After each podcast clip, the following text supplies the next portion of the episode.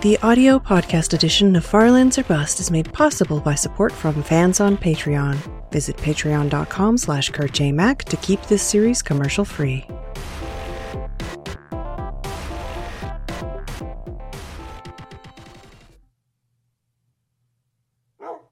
Hello, ladies and gentlemen. My name is Kurt. Welcome back to Farlands or Bust. This is episode 604 of the series. Something went for a swim. A chicken went for a swim. A chicken went for a swim indeed.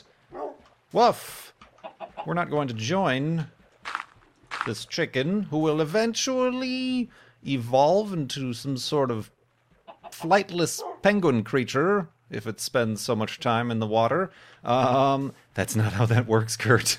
It's episode 604 for your Saturday, hopefully. I think I'll have time to get this up on Saturday, recording it on Friday. But for your Saturday, August 27th, 2016, as we are continuing on to the far lands here.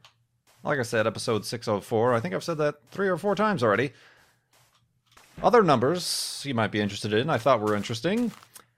We have a world save file here. The Minecraft world save is 22,252.5 megabytes.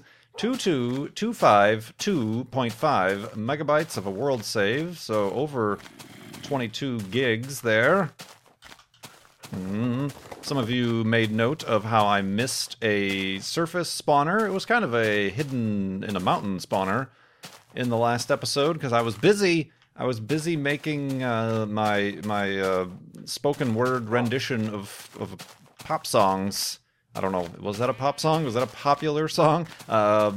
During that time, I walked right by one. So, oh well, that's a shame. That is, them's the rules. If I see one, then I can explore it, but if I don't see it, or if it's not visible, then I can't explore it, obviously. Could have been another golden apple of destiny in there. Could have been another golden apple of destiny. Of course, we might soon be due for another golden apple, because this golden apple came on episode 311. Which was a special episode, because we started the journey on episode 11, so every 11 episodes, whatever 111 episodes there are, a little bit of a milestone with that as well, I suppose. So, if you're looking at the chances, by episode 622, just the same amount of time has passed in that... that we would have found the golden apple, which is what did we determine? It's like 0.6% of a chance or something, 6% or 0.6% of a chance of in this version of the game, a golden apple spawning in a dungeon spawner chest. Of course, that's not at all how statistics and probability works, but it's always worth keeping an eye out. Perhaps in the next 20 episodes or so, I don't know. That would be pretty interesting. That would be a pretty crazy mathematical coinkydink. But we'll keep an eye on that. But it could have been in that spawner, so we missed it. We'll have to wait another 311 episodes. We won't have to wait another 311 episodes to continue raising money for Child's Play Charity, because we do that every episode. Hey, how did you like that transition? Seamless! Right now at farlandsorbust.com, we are up to $40,225, 67% raised of our $60,000 goal here for Season 6 of the series for Child's Play Charity, if I didn't mention that already. Child's Play Charity helps get toys, books, games to kids in hospitals around the world, and we've been supporting them since June 2011, so much appreciated. For those who continue to donate and support, trying to get back on the bus of regular Farlands Bust episodes, the Bust Bus. So we're about like 2 a week now. Our normal pace should be 3 episodes a week. We had been doing very consistently Tuesday, Thursday, Saturday, and we're getting back into that. Hopefully more reliably soon. I have other things taking my attention. The least of not which is this weekend is Kotar's 1,000th stream a day, and Good is actually flying into town, and Kotar has invited also myself, other local Arizonians, myself, and Avigyazen to stop by at any time to participate, so I may be doing that a couple days out of this weekend. And then, of course, next month is convention month, apparently. There's PAX, there's MineCon, and then there's TwitchCon.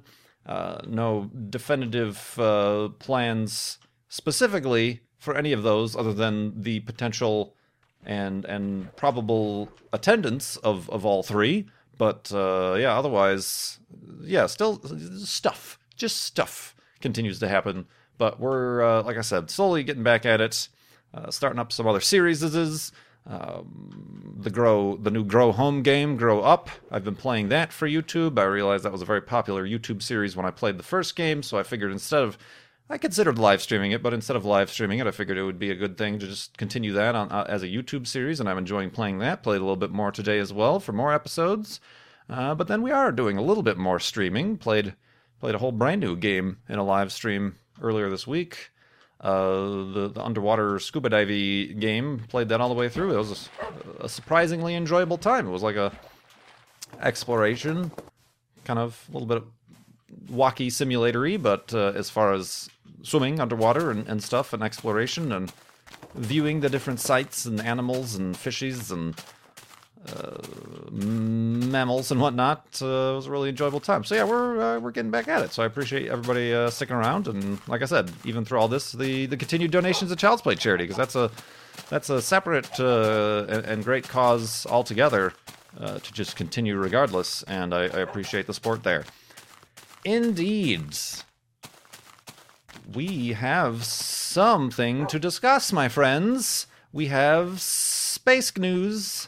Space news indeed, and I'm surprised, I don't think anybody mentioned this yet, but we've discovered, we as in science, not me, I had nothing to do with this, another exoplanet. And boy howdy, you might be saying, well, there's like 10,000 exoplanets, and we keep discovering hundreds at a time these recent years anyway. But this one is of a little bit more importance and interest in that we're looking at Proxima Centauri. Proxima Centauri, you may be aware, is the closest star to our own sun at a measly 4.2 light years away. 4.2 light years away from the sun, our solar system. So that is right, literally next door. You can't get any closer because, like I said, it's the closest star to our own. Interestingly enough, it has recently been confirmed that Proxima Centauri has a planet. And that planet is actually... What all the headlines I'm sure you've seen is an Earth-like planet. Earth-like planet orbiting our closest star. Ooh, a potential Earth 2 or whatever. Yes, that's good to get the hype up and the interest up, but calling it Earth-like when we don't know that much about it, other than its potential mass, might be putting the moon before the planet, as it were. Might be putting the rocket in front of the ship.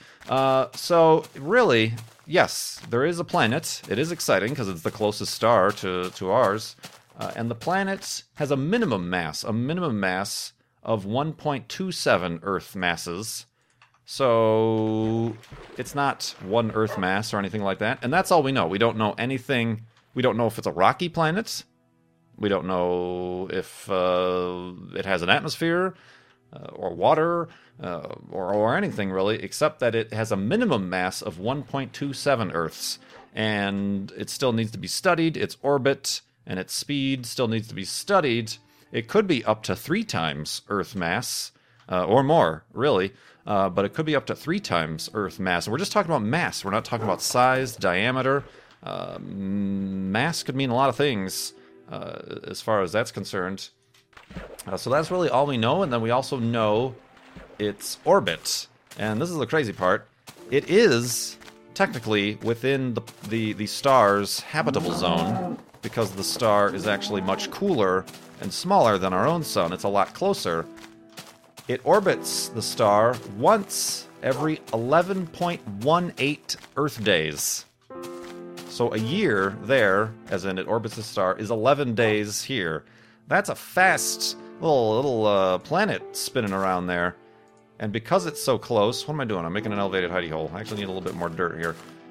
Because it's so close, it's most likely that it's tidally locked to its star. That means the same side of the planet faces the star at all times, like our moon is tidally locked to us. The one side always faces Earth and one side always faces away. So one side is always in starlight, in its sunlight, and the other side is always in darkness.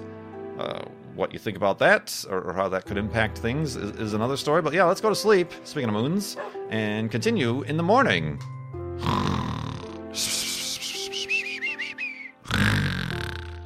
And exoplanetness. So yeah, this Proxima B, the way they name exoplanets is the star is A, and then every planet out of that is B, C, D, E. So yeah, this planet's name right now is Proxima B. So yeah, it is the closest known exoplanet ever found, and it'll be very interesting to see what else we figure out about it. But yeah, there is some, I suppose, fudging of the hopes in some cases. Oh, it's another Earth, and you get all these artist renditions of this rocky, water-filled, oceanic, atmospheric planet. It is so close to the star, and the star does tend to have variability in its output, that it is, there is an increased chance for much higher radiation if the star doesn't have if the planet doesn't have a strong magnetic field, much like Mars doesn't have a strong magnetic field. There's nothing to stop that radiation from reaching the surface. So or obliterating any sort of atmosphere that it may have. So exciting rocky planet. I can't say that. Earth-ish mass planet orbiting the closest star.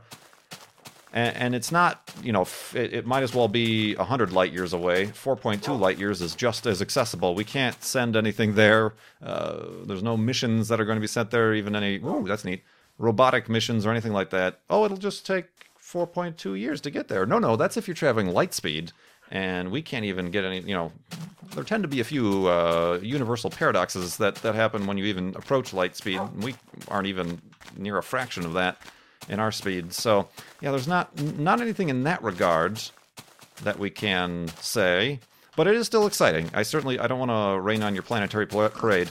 It's still exciting, and it's hopeful, at least for scientists, it's exciting, so that we can fund and build bigger, better telescopes, so that for a planet this close, we might be able to, and it's crazy to even consider, we might be able to directly image this planet to be able to study its characteristics, properties, potential atmospheres, definitely the makeup, the chemical makeup of the planet, and its temperature, all the stuff that we would need to determine whether or not this is a habitable planet, and even potentially whether or not it currently or ever did or ever potentially could have life. The star itself is 4.5 something billion years old, so pretty similar in age to our own system here, and also we're looking at it through telescopes 4.2 light years away, so we're only looking at this planet, this system,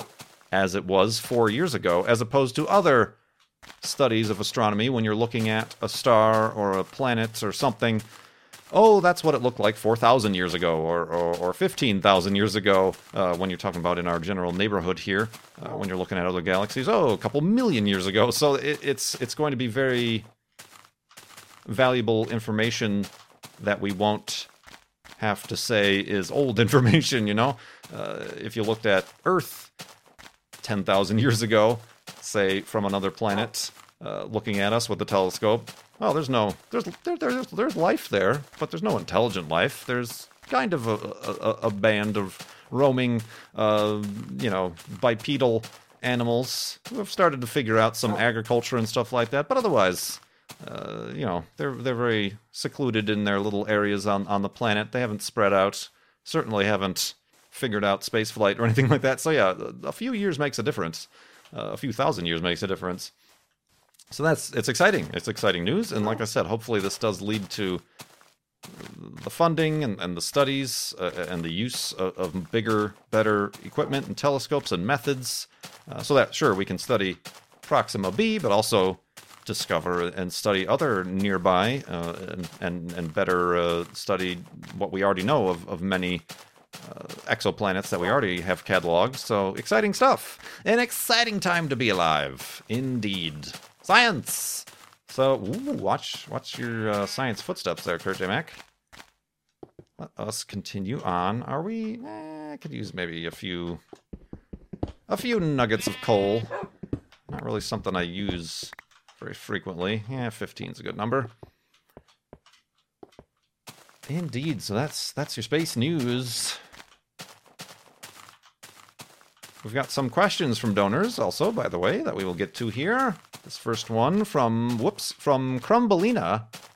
If only one series could exist, which would you choose? Harry Potter or Lord of the Rings? Well, I may disappoint many, many of you, but I'm going to have to choose Lord of the Rings simply because I do not know the Harry Potter series. I've never seen the movies, never obviously read the books. I have no investment or really interest, honestly, or history at all with any of the Harry Potter series, which I know might be a different approach than many of you. It was certainly aimed at a different audience, at least when the movies came out, as opposed to... I mean, really, speaking of which, the only experience I have with Lord of the Rings is the movies. Gavalovi, what did you do? Did I punch you, or did you just... I think you just ran into some leaves. Get out of there. It's dangerous. All right, let's get in the boat and go. I was going to feed him. We'll feed him when we hit the shoreline. A lot of floating landscapes today. Speaking of exoplanets. So yeah, Lord of the Rings. And like I said, even with Lord of the Rings, I want to check this out, actually. My only experience is via the movies. Yep, come on, bye. So that's just kind of a default. I don't know the other thing, so I really can't say I would be interested in preserving it or having it exist or continue to exist. Ooh, neat. Wolfie, have a treat. No, over here. Oh, dang it. And, whoop, jip. There we go. All right. Hello. You there. That's you. Look. There we go. Boop. Very nice. So thank you very much, Crumbelina, for that question and donation, of course. Kotar asks, what is your experience in the world of musical performance? This is very appropriate, being the last... I didn't really have a musical performance in the last episode, but close enough. As close as you're going to get me having a musical performance. Do you play any instruments? Were you in a band? Were you a band geek in school? Do you enjoy the drum corps performances from Kotar? Very limited musical performance. In elementary school, when they started, that's kind of when they start you on band or on an instrument, if you want to, as like an elective. I was interested, and I wanted to join, and I did there was a whole spiel, like, if you're interested, then here's the teacher, and we'll have you try out a bunch of different instruments if you already don't have a favorite.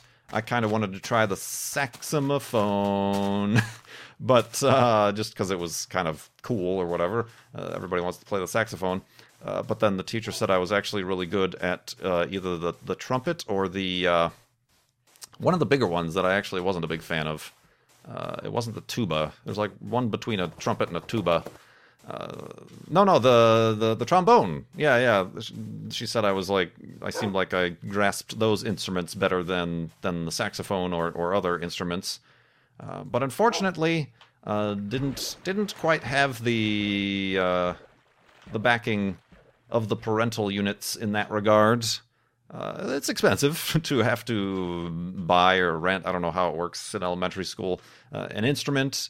And I could see for a 8-year-old or 9-year-old or however old I was, how perhaps not knowing how long that would last or whatever. And a little bit based upon the fact that previously my older sister did join the band, I think the flute she was playing, and ended up subsequently dropping it for something else.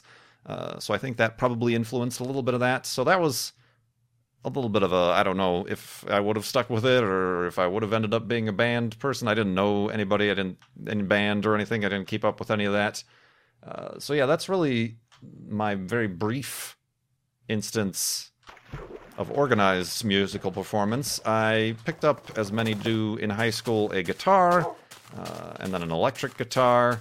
I eventually ended up selling the electric guitar because, again, it's not something I practiced and I tried to learn. I bought tape cassettes. Do we know what tape cassettes are? Little tape cassettes and chord books, tab books and stuff or whatever. But or how to, teach yourself. Never did any specific lessons or anything. A little bit, but I never really kept it up. That's one of those instruments that's a bit difficult to be good at in the beginning, because you need to develop like an actual physical ability, and you need to develop the calluses on your fingers or whatever to be able to actually make it sound halfway decent. So I never really got over that initial entry level, I guess, what's the word I'm looking for? The beginner's, what is that called? There's a specific terminology. Learning curve. Thank you, Kurt, for thinking of what you were thinking of. The learning curve. Never got over that learning curve, unfortunately. So yeah, not really any specific experience with the musics. Is Minecraft gonna play us some musics? Let's find out tomorrow.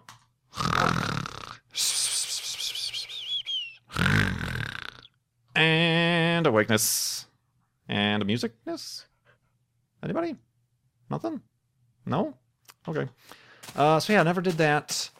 I had to take, in college, a music course as a requirement, and the choice really was between piano or guitar.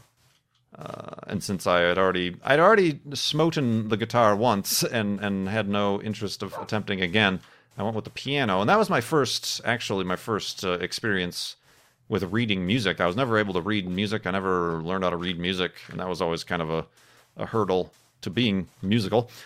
So yeah, I actually learned how to read music with the piano, and the piano's like, I don't want to say it's easy to play, but it doesn't, all you have to do is push buttons. It doesn't require you to get those calluses to play a stringed instrument, or it doesn't require you to figure out how to do weird craziness with your mouth or your tongue or lips or whatever with the wind instruments or whatever. So the piano is very much kind of what I would call a plug and play. There is some, I have big hands, so that kind of helped. There is some ambular dexterity, I suppose, that is kind of helpful at least, but anybody could really sit down and make a note on a piano, and it'll be the same exact note as a professional expert can when they press that same key. So I feel like the piano is definitely, if you're going to learn music, that's probably the way I would have done it from the get-go. But of course I didn't keep up with it. I don't own a piano or any sort of keyboard, so I never kept up with it. I never, I'm sure I've forgotten how to read music at all. One of them is the middle C, and some of the circles and things mean different things, but I've totally forgotten, totally out of practice. But again, that was something the teachers always said I was quite good at. I have a good, I think they said like the tempo, or I'm able to keep time well. Maybe I should have been a drummer, I don't know. But, un momento. And we're back. Sorry about that. Woof, right, Wolfie? The doorbell rang, and then I heard knocking. So I didn't answer the door. I can't be the only one who does that. I'm phone calls are anxiety enough when somebody suddenly decides, you have to speak to me now, call. Even worse, when you're not expecting anybody, or even a package, and then the doorbell rings, and you're expected to just willy-nilly go over there and present yourself as available, and I am not. I do not wish to be. I have my headphones on. I didn't hear it. What are you talking about? I'm not even talking about anything. I don't know anybody at the door. So yeah, anyway, I think that did that. I was caught mid-sentence about the musical stuff. So yeah, I've forgotten how to read music. Played the piano a little bit, but that's kind of the last sort of moment in time that I was in any regard musical at all. So yeah, thanks for that question and donation, Kotar. I think I've mentioned that before, perhaps not in such verbosity about the guitar and the piano stuff in college or whatever, but yeah.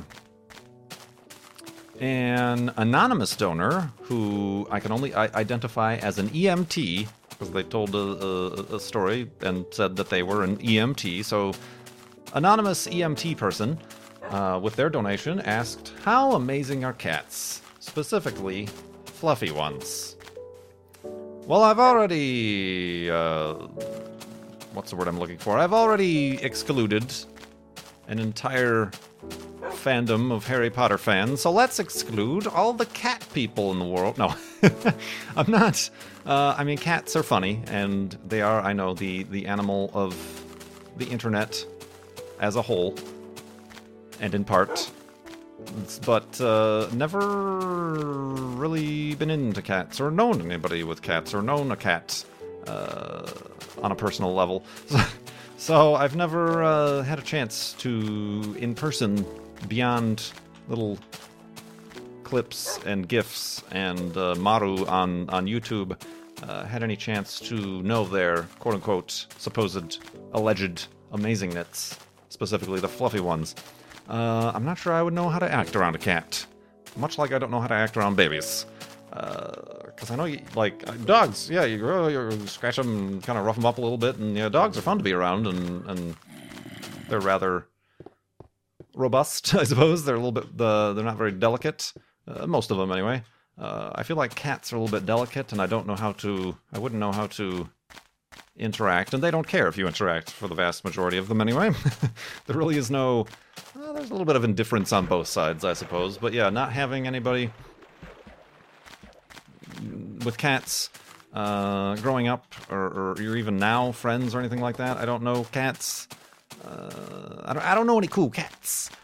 So I'm kind of just like, what? They exist. It's just like if anybody owned a snake or a bird or anything like that. Well, I suppose snake, a little bit more familiar with reptiles, having owned Speedy for 20 whatever years. But, yeah, like anybody who owns, like, a rabbit or a bird or fish, even, it's like I've not really delved into that so much, so kind of inconsequential to me, I suppose. I'm in no hurry, and I'm really, throughout my entire life, probably not planning on ever owning a cat, so that'll probably stay that way. But yeah, that is the thought on cats. So let's see, Harry Potter, cats. Who else can I tick off? Did I tick off any of the guitar playing folk in the world? I don't know. Did I say anything like that? Oh man, I don't want to anger the EMTs. I hope that I can still acquire the utmost emergency care when needed, but hopefully never needed. Oh, there was some music. That was piano music as well. Good job, Minecraft. I totally didn't even notice. When was that playing? Was that playing while I was away, not answering the door? Oh, mercy. Sorry, that kind of threw me off. Whenever I do these episodes, I kind of get in a roll. So I gotta, like, restart I gotta re-crank the engine, I suppose you could say, to get things right again, get things moving. Like, I forgot, like, is this the last day? Yeah, this is the last day. That's the way I can tell. I don't have any extra beds left over for the episode. Let's see here. Dravier asks, do you, this is a present tense question, do you sleep How do you sleep at night? No. Do you sleep with any plushy, plush cuddle toy stuffed animals? Or did you sleep with one as a kid? What was its name? I need a boat. Its name was not I need a boat, but I literally need a boat right now. I'll take a couple boats. Very nice. Careful, careful, Wolvie, careful, Wolvie. Don't step in front of my sword. There we go. Can you describe it? What personality did it have? Well, I don't currently have a plushy, cuddle, stuffed animal toy that I sleep with. Did I sleep with one as a kid? Yes. Quite for a while. Like, probably a bit later in life than normal. Not like until I was 19 or something like that, but like, I don't remember. I was like 12.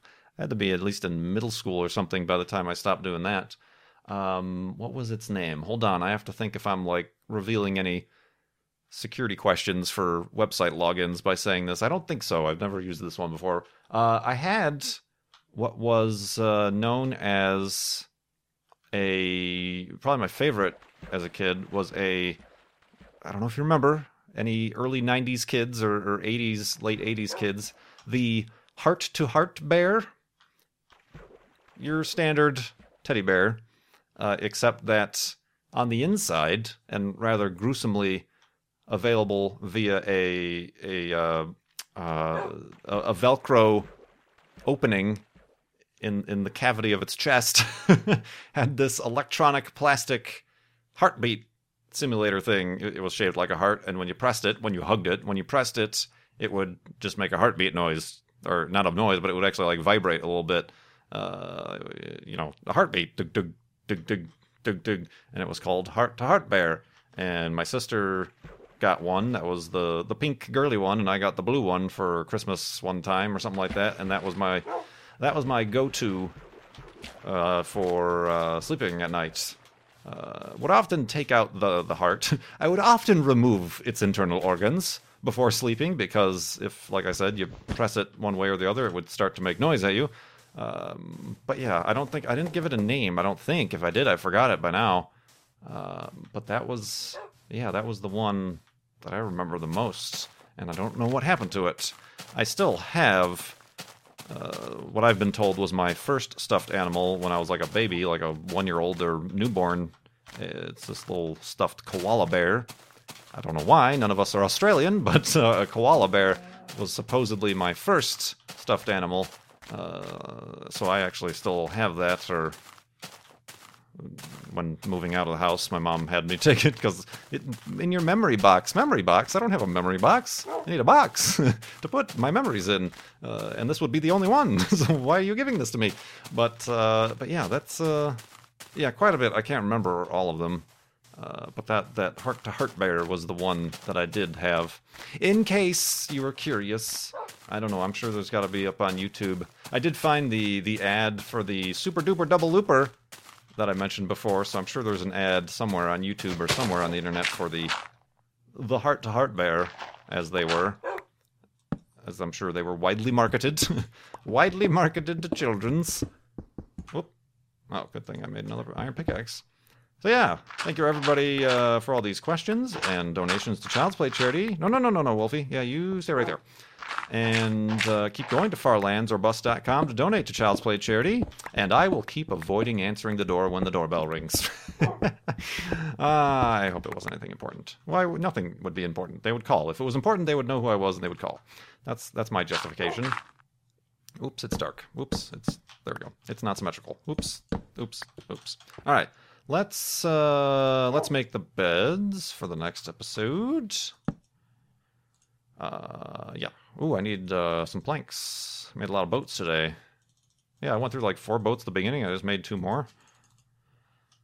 So let's make 1 more. Yeah, so farlandsorbust.com, right there on the homepage is the official Child's Play Charity widget tracker thingamabob, where there's a big donate button. You click donate and it takes you to donate. And you can ask a question in the comment box, and I'll add it to the list of things to be answered, much like these questions that were answered today. And I do appreciate the continued support for that. And like I said, we're past that $40,000 mark, so we'll be firing up I've been offered already by Brian, who has helped out a lot of Mindcrackers with such things, setting it up to get it up and running, and at least checking it out. So I'll let you know when that's happening soon enough. And thank you so much for watching. My name is Kurt. I will see you next time.